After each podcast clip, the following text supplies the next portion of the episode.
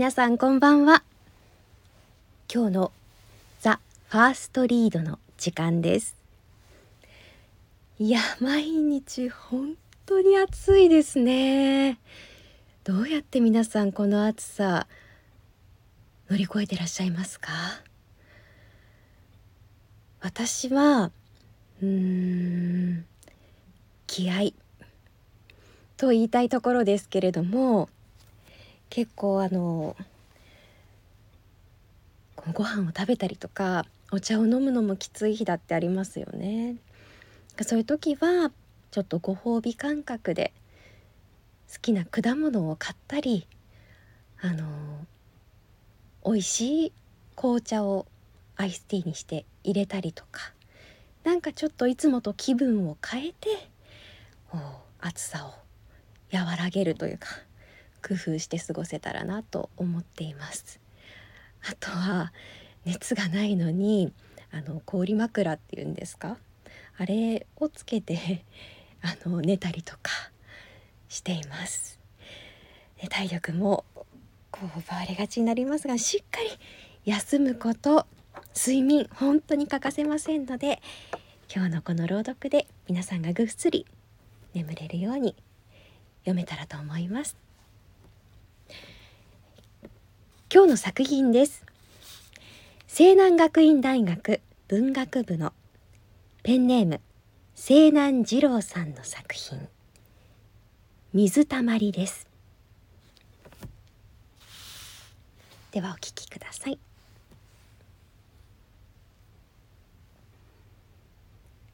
雨がいっぺん降った後夏の日は濡れた大地を乾かし熱を持った水気は空気を満たす。アスファルトを行く。服を髪を肌に密着するそれらを鬱陶しく感じる。延々続く。国道の先に女がいた。赤い傘を差し白茶のトレンチコートの前をきっちり閉めて立っていた。日傘には見えぬが、その影に女の顔は暗い。女はじっとこちらを見つめることをしばし。背を向けて歩き出す。少しして振り返る。私を見つめている。私はそれをついてこいと言っているのだとそう理解した。私が足を向けるのを見るや女はまた進み始めた。コツコツと規則的な靴音。頭を占拠する。コツコツコツコツ。思考がするりと逃げていく。無心についていく。どこまでもいつまでも続いていくとさえ思える情景。変化もなく上調にひたすら伸びてゆく。不意に女は水たまりの前で立ち止まった。アスファルトに開いたそこそこの穴。覗き込めば意外にも正常な水が張っている。正常な水は正常な空を映し取る。夏の空だ。突き抜けた青にアホのように立ち上る白入道思考の開けるほど澄んでいる。ふと考えた。空に手は届かぬ。足は地につきしっかりと踏みしめるのに。手は空を切る。伸ばせども伸ばせどもあの青には届かぬ。人は空に無力だ。それは私の希望であったかの飛行士でさえ同じだ。空は大きな空虚だ。いかに力強く地を蹴り飛び上がったとして人間はその中にて何をつかむでもなく何を及ぼすでもなく空虚を切っていずれ落ちてくる。その無力は思うに神に対する無力と同じだ。水たまりに映る空は神の一像であろう。自身の手を見た。手のひらの中には空があった。握ればもう何もない。やはり無力だ。暗鬱な気持ちで目線を上げる。女は喋らずただ見つめてくる。気づけば差していた傘を閉じていた。几帳面に畳まれている。女はすっとその傘を水たまりに刺した。波紋が広がる。空が歪む。女は二度三度と傘を差した。芝居には傘で水をガチャガチャとかき混ぜる。空は見る影もない。汗がじわりとにじむ。女が傘を一振りするたびに焦燥が身を焼いた。それは恐れであった。女の空をかき混ぜるという行為がたまらなく近畿に思えた。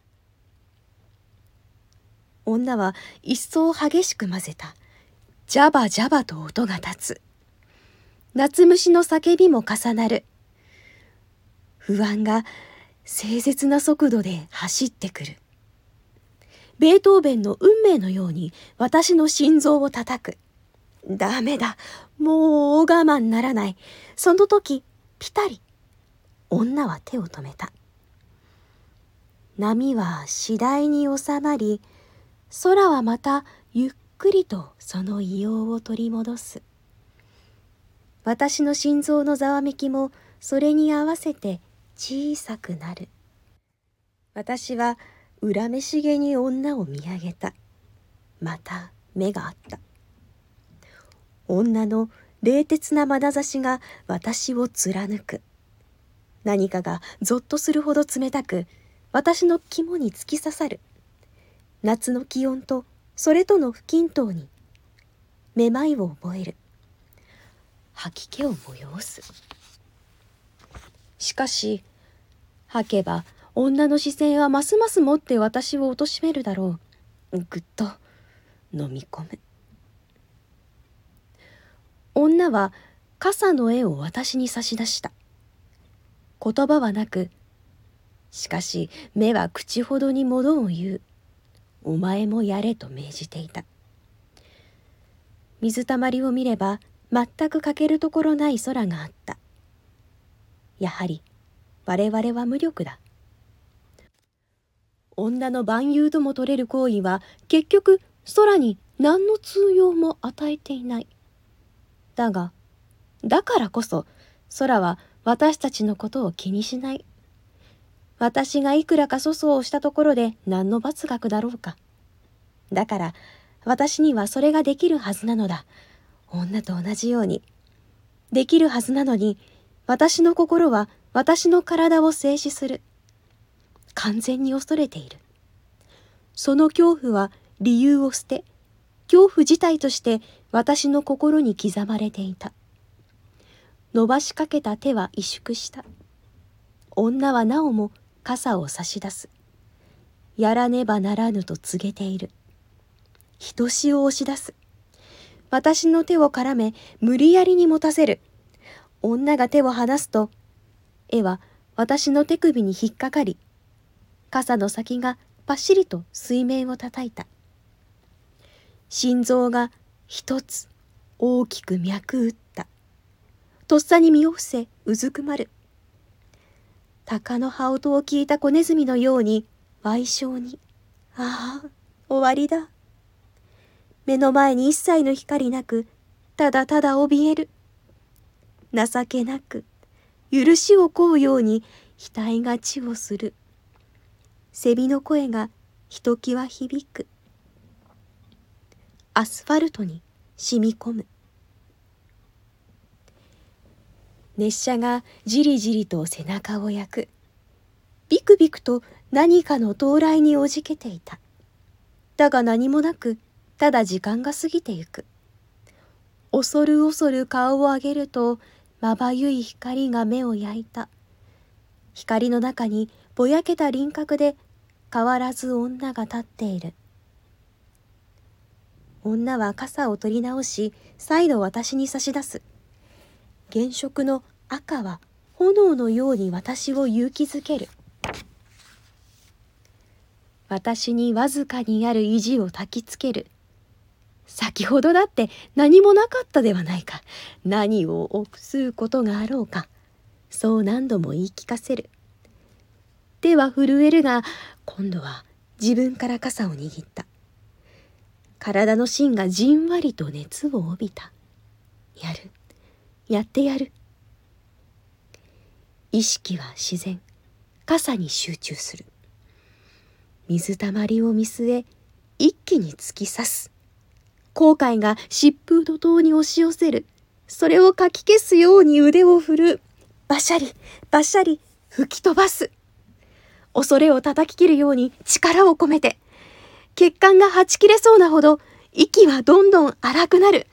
頭に血が上り周りの景色などもう目に入らぬ。それでも振る。疲れ果てるまで振る。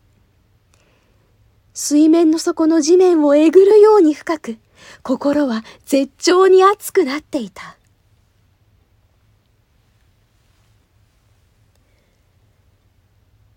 幾ばの時間が過ぎたであろうか。もう腕が上がらず傘は持つというより指に引っかかったような状態になっていた。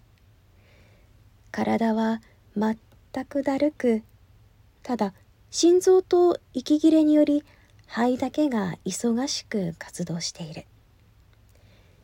水たまりは醜悪に汚く泡立ち濁っている。女を見ればモナリザのように柔らかくはにかんだ。ああやったのか私は。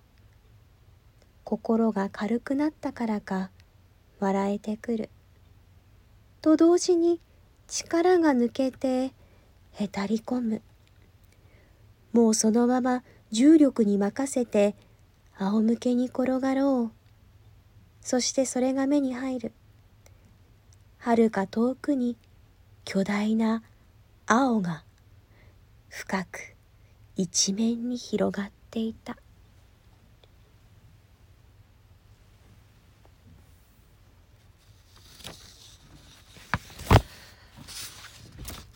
いかがでしたでしょうか？随分読み応えがありました。なんかどんな世界観なのか？うんすごく探りながら読んだ回になってしまいましたけど、え後日学生の方に裏話でも聞けたらなと思っています。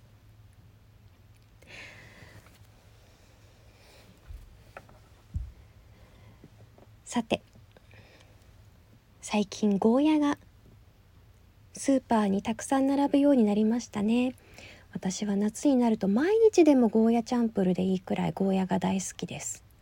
本当に毎日でもいいぐらいあの苦みとシャキシャキの食感がうん食べたくなるんですよね。